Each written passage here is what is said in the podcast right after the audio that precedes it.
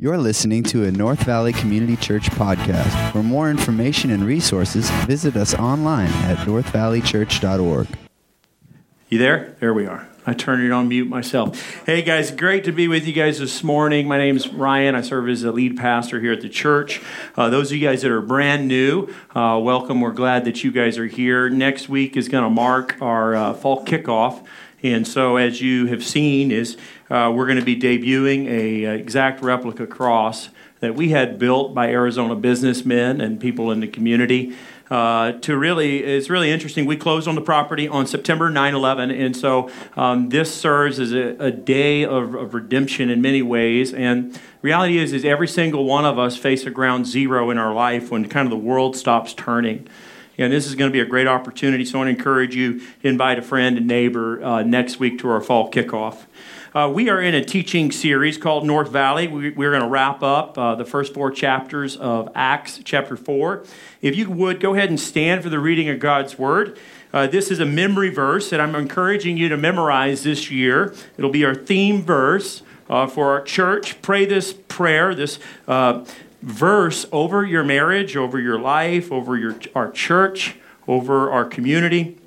And let's read this out loud together. It says, Now to him who is able to do far more abundantly than all that we ask or think, according to the power at work within us, to him be the glory in the church and in Christ Jesus throughout all generations, forever and ever. Amen. You may be seated. Heavenly Father, work through your word, encourage the heart, motivate the mind, inspire our intellect, and do uh, a great work upon us even as we open your word here this morning. Uh, you, you, go before us, you come behind us, you are presently here. Thank you for the power and the presence of Christ to transform a movie theater into a place of worship. In Christ's name, everybody said, Amen. We're in Acts chapter 4, and I want to get straight to work in the text this morning. We are going to be seeing the church is incredibly generous, and, uh, and the Christians are incredibly generous. Uh, Jesus Christ has been uh, crucified, he's been buried, and he's risen again. He's called the church in to uh, start a, he's called the believers the 12 apostles to start a church they did the spirit of god poured out on them and the church has taken an expansive and explosive growth and this morning, what we're going to see is part of the reason why it, it moved so rapidly throughout the Roman Empire is their crazy generosity.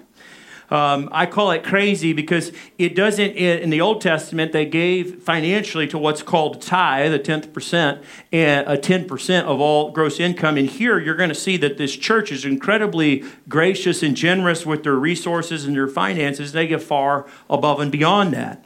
Uh, much of that is due to there was a the early Christians were facing persecution, and so the community really needed to pull together and to contribute and to serve and to help. Uh, they suffered economic loss because as a Christian you couldn't get a job quite as easy as you could if you were a Jew. So they were doing classic discrimination in the first century BC, and there was in the Roman Empire kind of this uncoolness factor to being a Christian.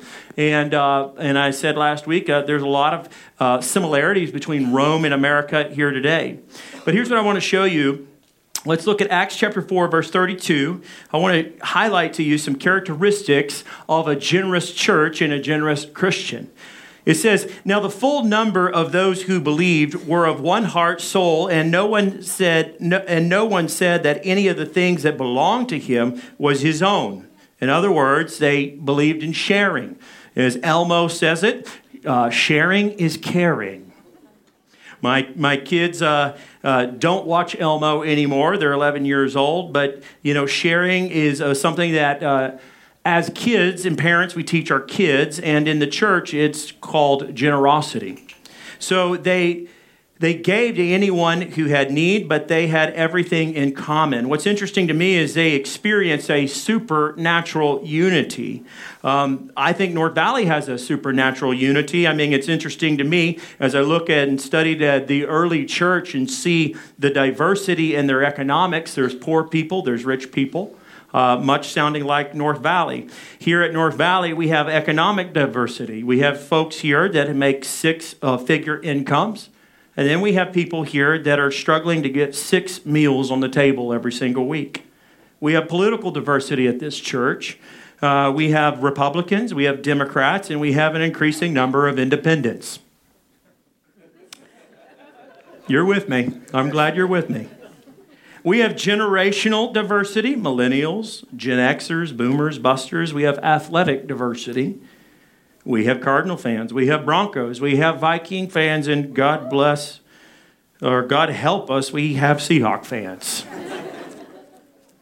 if you were at one of our services uh, in January, it was really interesting. I had a friend of mine, uh, Pastor Mark Driscoll, come and preach and I gave he and Grace and the family a bunch of Cardinals jerseys.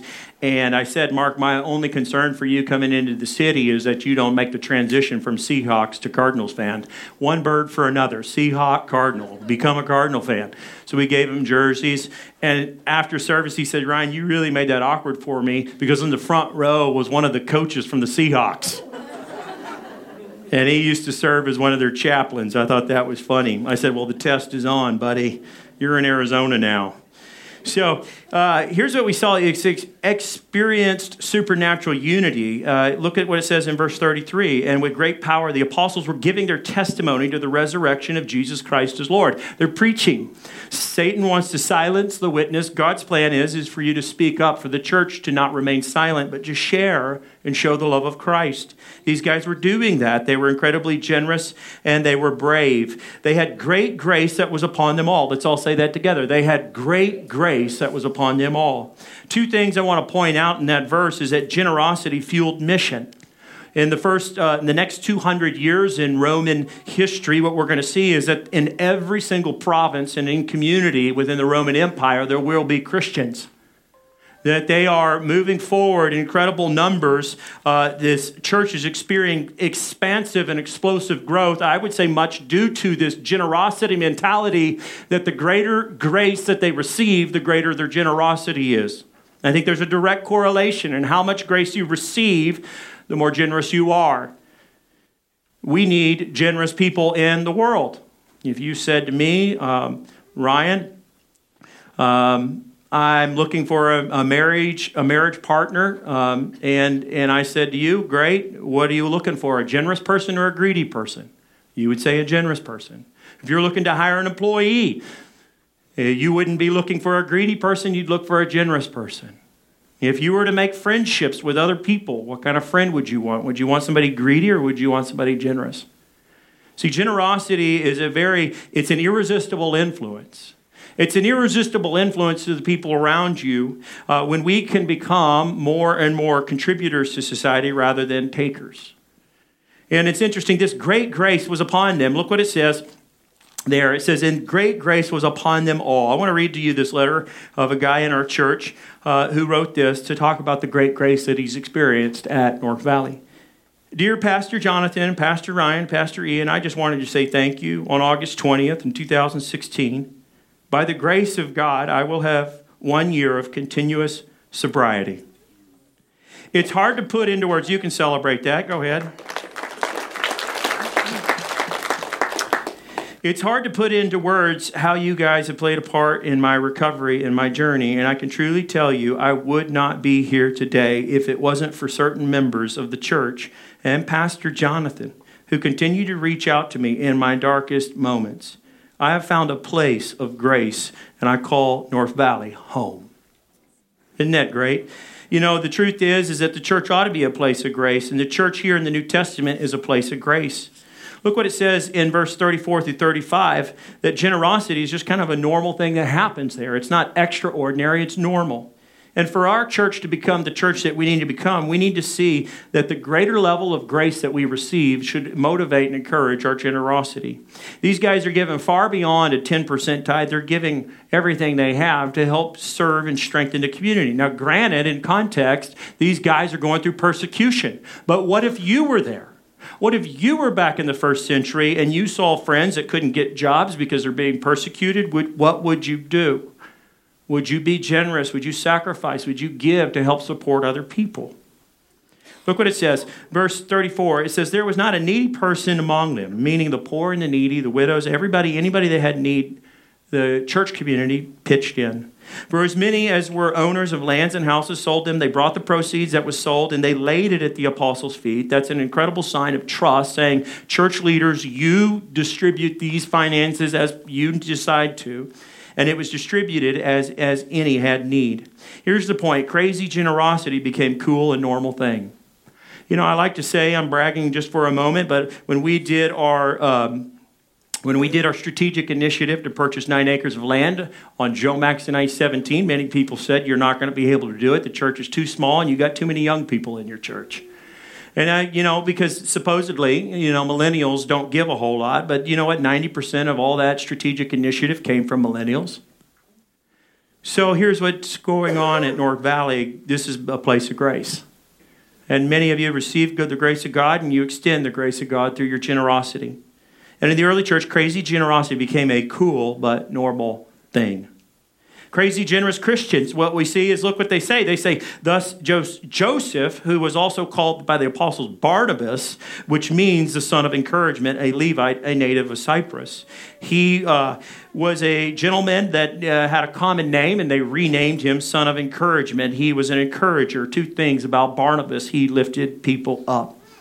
When we look at uh, generous Christians, what they do is they lift others up and they lay themselves down.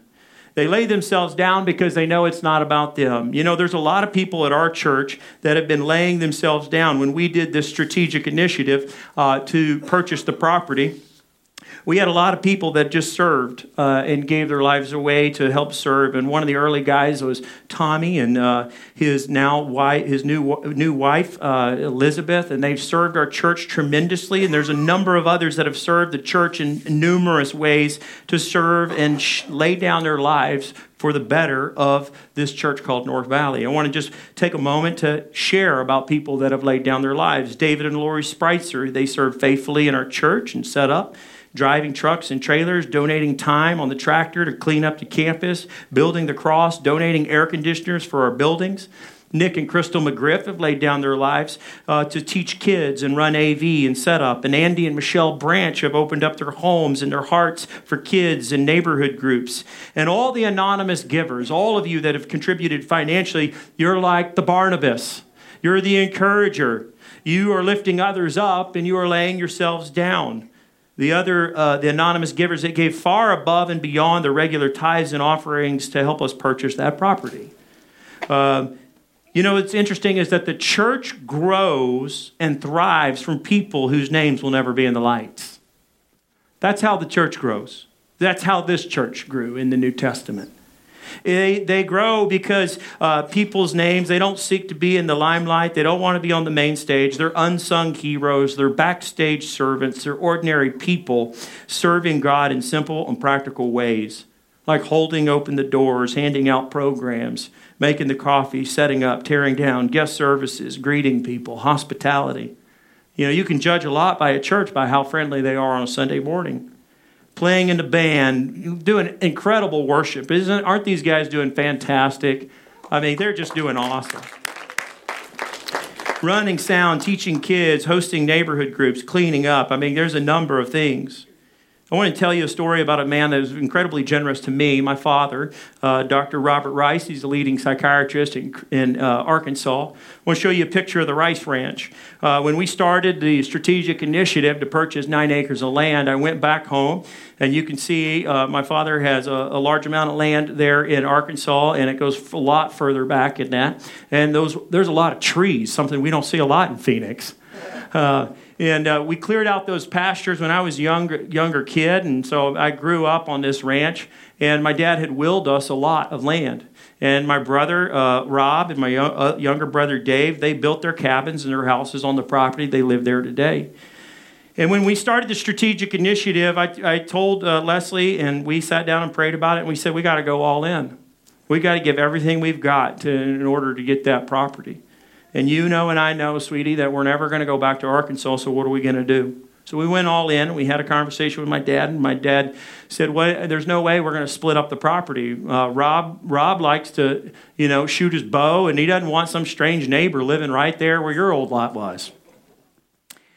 And, uh, you know, so we had the conversation with dad, and the business uh, in Little Rock wasn't going as great as he would want it. He was actually uh, not taking a paycheck, and he was paying his staff and his employees. And uh, he said, This comes at a hard time. But basically, what if I'm hearing you right, Ryan, you want to cash out and you want your inheritance so you can give it to the land and buy the, buy, or give it to the church and buy that campus. And I said, Yeah, that's, that's right. And he said, Well, I, I didn't intend to do it like that, and it comes at a really hard time. Came out here, visited the property, saw the campus that we were building, working on, saw all of you, and saw how the grace of God was great. And he said, Well, let me have a conversation with your wife and the, and the boys, and we're going to pray about it, and we'll see what we can do.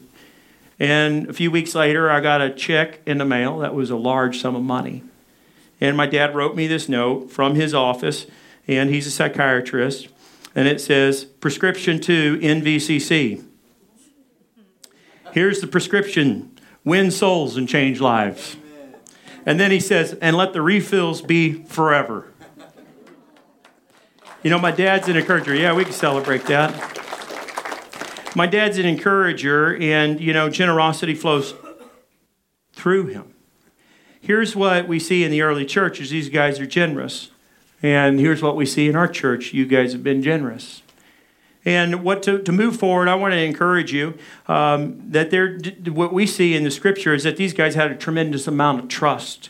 Look what it says in verse 37 that, that Barnabas, he sold a field and belonged to him and brought the money and laid it at the apostles' feet.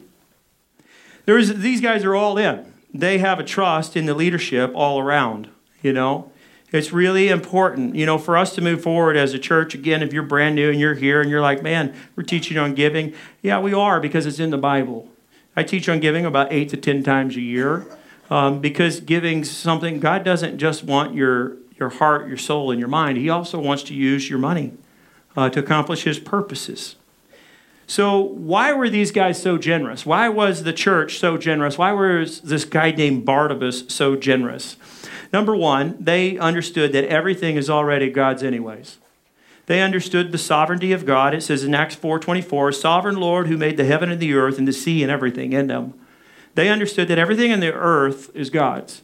They understood that everything in the sea was God's. They understood that everything in heaven was God's.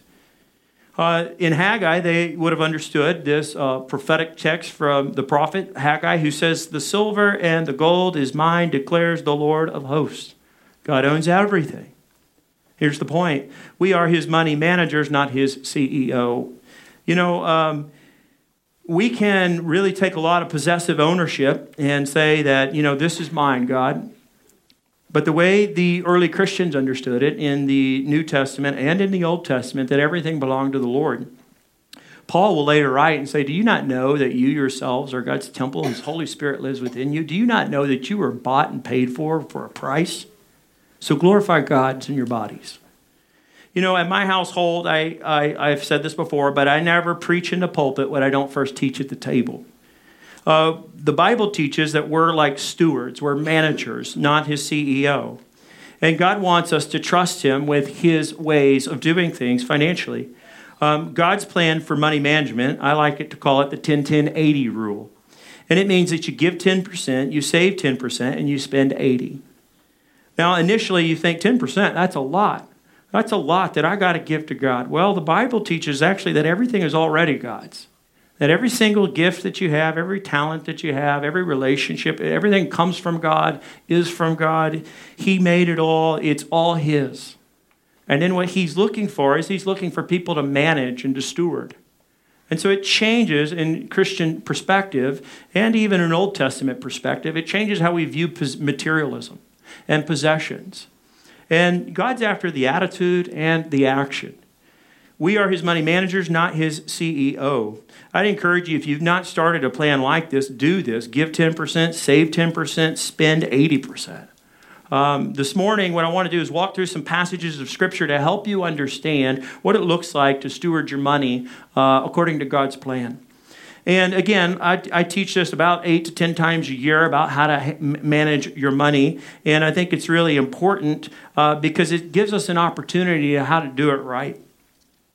Here's what it says God's, I want you to learn this principle, this point. God's Old Testament policy and New Testament principles are really clearly in Scripture. In Malachi, most clearly given for the tithe, the idea of 10% of all your gross income, in Malachi says, bring the full tithe into the storehouse. The tithe would have been 10% of the gross income for the believers, the Israelites in the Old Testament. And this comes at a time when really they were not trusting God. God was blessing them, and He wants to use the nation of Israel as a light unto the nations. And he's saying, and I want to uh, want to pause real quick. We have to take things into a literal, historical, grammatical context to understand. This was 2,500 years ago and is before the time of Christ, and God is calling upon a people to trust Him with everything they have. He says, Bring the full tithe into the storehouse. Why? So that there may be food in my house. For what? And thereby, he says, Put me to the test, says the Lord, and see if I'll not open up the windows of heaven for you and pour down for you a blessing until there is no more need. Um, a couple of things is the Israelites were challenged. They were to be a light unto the nations. If they're going to be a light unto the nations, they got to take care of the spiritual needs, but also the physical needs. They needed to be people that are generous to contribute and help those who had need. Now, it says, put me to the test. It's really interesting to me because in this passage, a lot of people will take that passage and say, just put God to the test. Here's the deal this, this phrase, put me to the test, testing God in your giving, it only occurs one time in Scripture. I like to tell people when you see something that's uh, mentioned maybe just one time, you got to be careful in how you apply that. I, principally, what I would say is you never make major what's minor in the Bible. So if it's mentioned one time and then in other places it says don't test God, then you ought to be really, really careful, right? So he says, Put me to the test. Why was he saying that to the Israelites? He was saying that because they were greedy people. They were not trusting God. They wanted more from God. And God's saying, I will bless you. You have to trust me. But I'm going to, I want you to test me in the area of giving and see if I will not pour down from heaven. Notice it says pour down from heaven. That's where all the blessings, all the resources flow from. You think that every, all the resources come from earth. No, it comes from heaven. God makes it, and He says, I can pour this down for you. Old Testament policies for generosity. Let's look. There's three different tithes. There's the Levitical tithe, there's the tithe of feast, and there's the tithe to the poor. This could have meant that uh, in a given year there'd be a total tithe required. It could be up to 30% in a given year. That's a lot of money. In the Old Testament, these guys are challenged what? To be a whole light to the entire, all the nations, a nation among the nations. Why? The Levitical priests were the ones that did the uh, ministry, they were the ones that served as priests. Uh, and they would serve God in their uh, sacred duties. The tithe of the feast was to uh, incorporate cele- uh, celebrations and ceremonies to, for throughout redemptive history. The tithes to the poor were to take care of the poor. In fact, the, the farmers were challenged to leave portions of their field um, unharvested so that the poor could simply walk by and then take it as they needed. In the New Testament, they don't operate under policies, it operates under generosity. A lot of people would say, Good, I'm so glad, because I don't want the strict policy. I agree. You know, at North Valley, what I tell people is that we are a policy uh, light church and a principle heavy church. Principles are more powerful because it gives freedom and flexibility. Some of you could afford to give a lot more than 10%, and some of you just can't.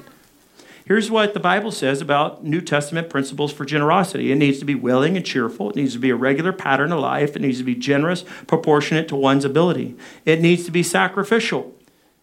It needs to be sacrificial. You know, and Jesus used the illustration of the woman who uh, gave two copper coins, and he said she gave all that she had. And it was a beautiful thing. And her, her act of generosity went down in history. Here's my point, and I teach at the table with our kids, is in light of God's best, meaning God's given us the best through Christ, why would we give him less? In light of God's best, meaning he gave us, now we have the Holy Spirit, now we have Christ, the Redeemer, the Messiah, which Israel waited thousands of years for. And they're giving not 10%, not 20, but up to 30% in a given year. Why would we give God now less than 10%? 10, 10% tithe is a floor, not a ceiling. I think for some of you, you think, man, that's really challenging. I would encourage you to principally think about it like this is that God's after the heart. He doesn't just want your, your, your, your money, He wants your mind. He doesn't just want your sin, He wants your soul. He wants everything about you. Why? Because He owns everything. And there's a truth and principle in Scripture that when you do things God's ways, things just tend to go better. Um, you know, recently I had a conversation with my kids, and uh, we are paying them out an allowance.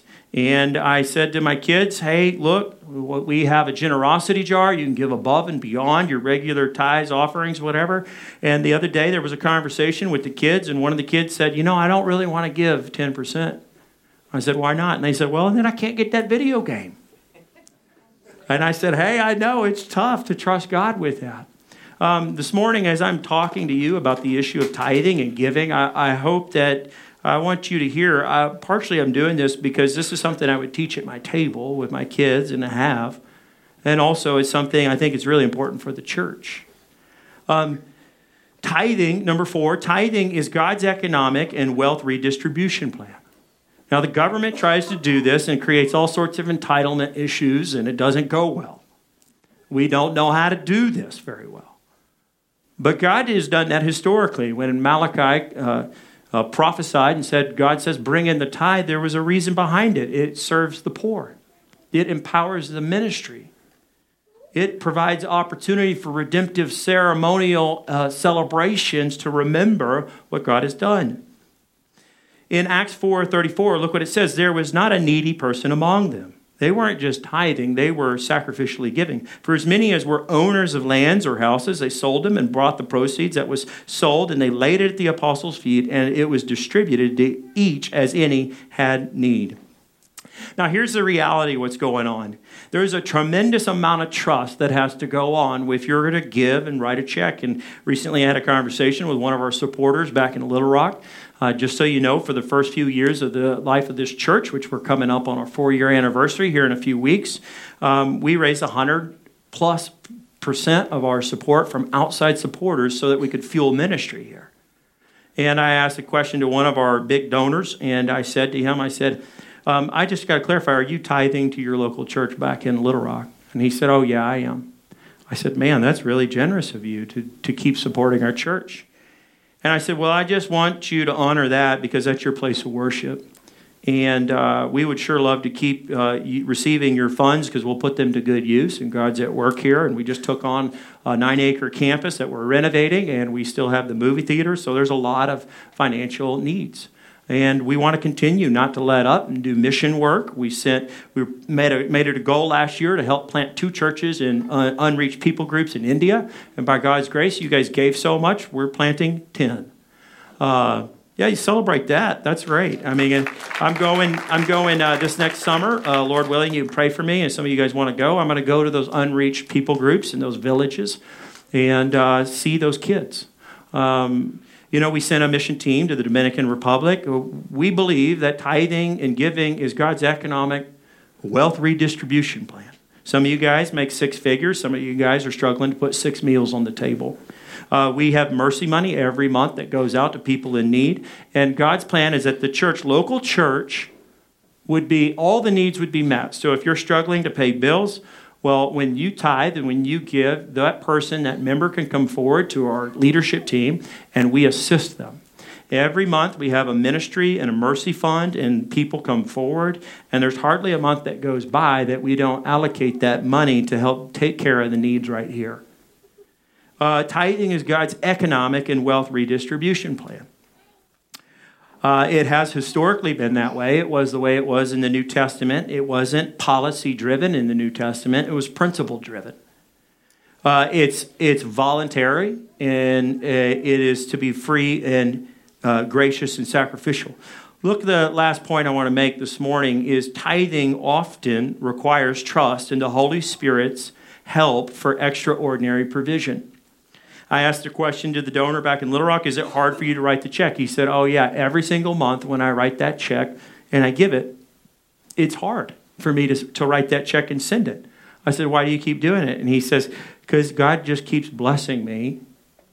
And I see as God keeps blessing me, it's raising my opportunity to give more, not just to get a better life and raise my standard of living. I love contributing to the kingdom. Look what it says in 2 Corinthians 9 8. It says, And God will generously provide all you need. Then you will always have everything you need and plenty left over to share with others. 2 Corinthians 9 8 says that. You know, um, this morning, what I want to do is I want to just take tell one story, and then I'm going to uh, help you understand uh, some of the challenges that you might be facing and how to navigate through those by trusting the Lord more in the area of your uh, giving and, and, trusting God with your finances. Uh, the first story is this, though. The Bible talks about that God, God kind of like He will provide for you as you give. Um, again, I, I, would say I want to caution the idea that if you put ten dollars in the offering plate and expect a hundred in return, be careful. God doesn't have to do anything. Um, God promises to bless you, and that might be an emotional blessing, a, a, a, physical blessing, it could be a spiritual blessing. In fact, in the New Testament, it's really interesting 15% of Jesus' teaching was on money. And then he continued in the, the idea of the tithe. Uh, it was upheld by his, historical perspective, Origen, Jerome, and St. Augustine. And they all testified that as people give, that God seems to reward. In fact, uh, Jesus promised it a hundred times more in heaven. So sometimes when you give, and if you don't see a return, God's saying, In heaven, I'll reward you. And in fact, the scripture teaches that God will reward us with power in Luke 19, pleasure in Matthew 19, 21, possessions in Psalms 16, 11. That is in heaven, not on earth.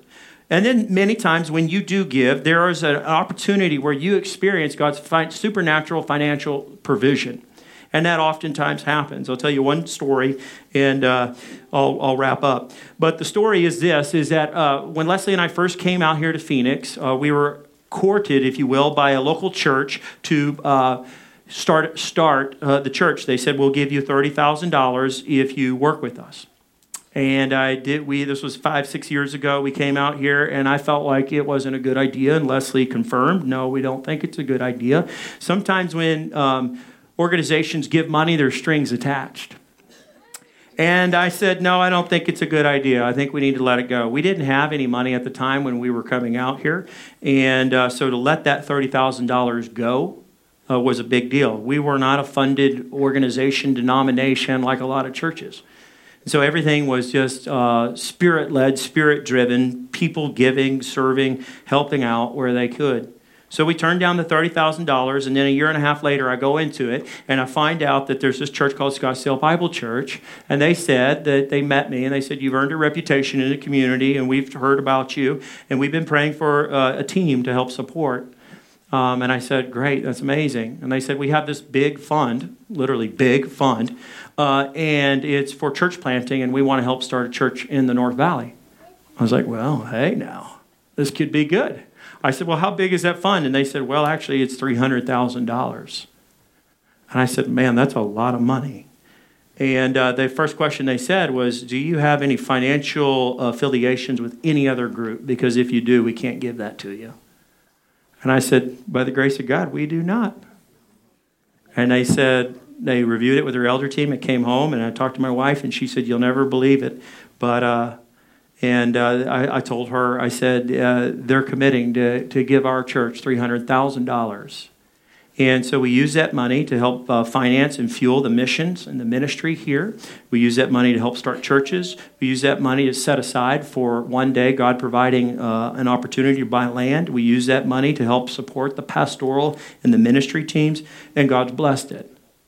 So, can God supernaturally provide? Absolutely, He can, and He often does. Here's what I want to do in our closing time. I'm going to walk down here. Some of you guys are wondering what in the world are these uh, boards? Well, I just want to walk through just a moment. I know that as I was preaching this message, some of you guys are what I'm going to call like the pragmatic Pete. And you've got financial goals, and you want to pay off the house, you want to pay off the car, you want to pay off debt uh, you want to um, just, you got a lot of financial goals. And you're saying to me, Ryan, that message on tithing's great and generous giving, and yeah, hallelujah, praise the Lord. And you come every week, and you know, and Pete does this. Pete comes and he says, you know, I want God, I want you to take my sin, but don't take my money. Um, I want you to fill me up and make me encouraged and strong in my marriage and my faith, but don't mess with my money, God, because I need, I absolutely got, I gotta have God. I got to have 100% to get to A to B. And he's right. I mean, you really do. Like if he's to pay off his car, if he's to pay down debt, if he's to get his business where it needs to go, if he's to get his, a 401k, you know, like this is, it demands 100%. And then some of you guys are sitting here and I'm going to say, you know, there's same guy just two rows back heard the message today and goes, uh, Charles, and he's committed in his faith. I mean, super committed in his faith. And he's trusted the Lord and he sees that passage of Scripture. We'll pull it back up. Let me show you this passage in Scripture. And he reads this kind of verse in Second Corinthians. Um, and it talks about trusting God and that God's going to supply. And Charles says, I, I, I'm committed in my faith, and I really do believe that God will provide in my life. And so, you know, I'm going to learn how to live on 90% and I'll trust God with the 10%, and I think somehow it's going to work out. And you know what Pete says? Pete says, Charles, you are so crazy. You're crazy.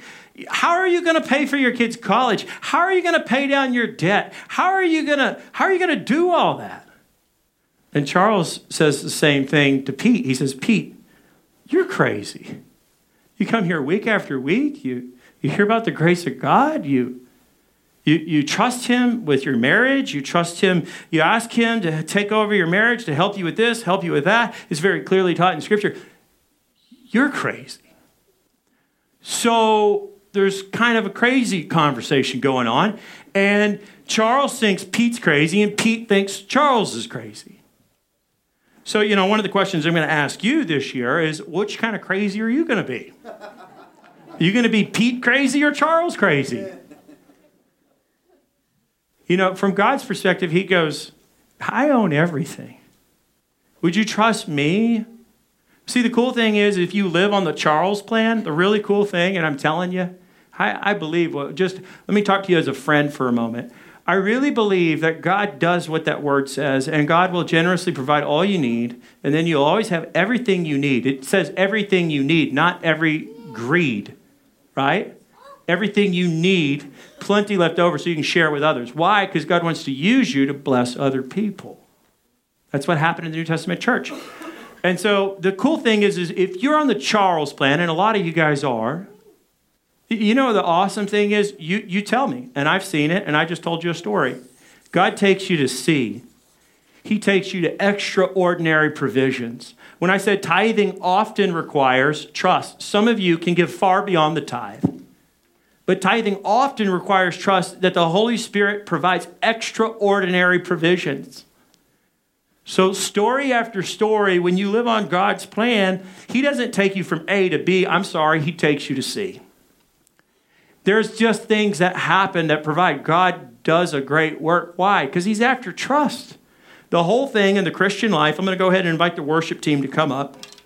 The whole, the whole thing in the Christian life is that we learn to trust God. So this morning on Arizona uh, Republic, there was the front page and talking about fear. We live in a fear based culture. Politics is playing on fear right now, the papers play on fear. That is not going to be the spirit of this church. That is not going to be the spirit of this Christian community in the North Valley, a spirit of fear, but a spirit of faith and trust that God God's in control, God's good at the end of the day. And I want to encourage you to take your next step in trusting God. A lot of you are terrified and afraid, and the reason why you're terrified and afraid is probably because you've never gotten on God's plan in the first place. You don't understand the 10 10 80 rule. So I want to invite you to do this. Ask the Holy Spirit today what's the next step that you need to become a crazy, generous contributor to God's work? Because I promise you, if you get on Charles's plan, there'll be plenty of Pete's that say, You are totally crazy. This year, you're going to have to make that decision. What kind of crazy are you going to be? Ask a few questions.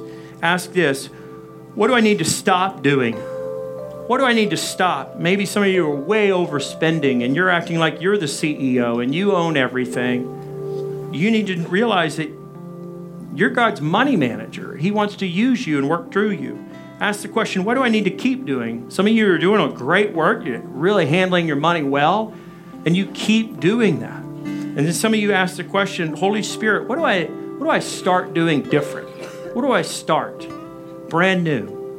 For some of you in the area of giving, you're in the nothing category. In fact, 45% of the, of the adults that attend North Valley don't give anything.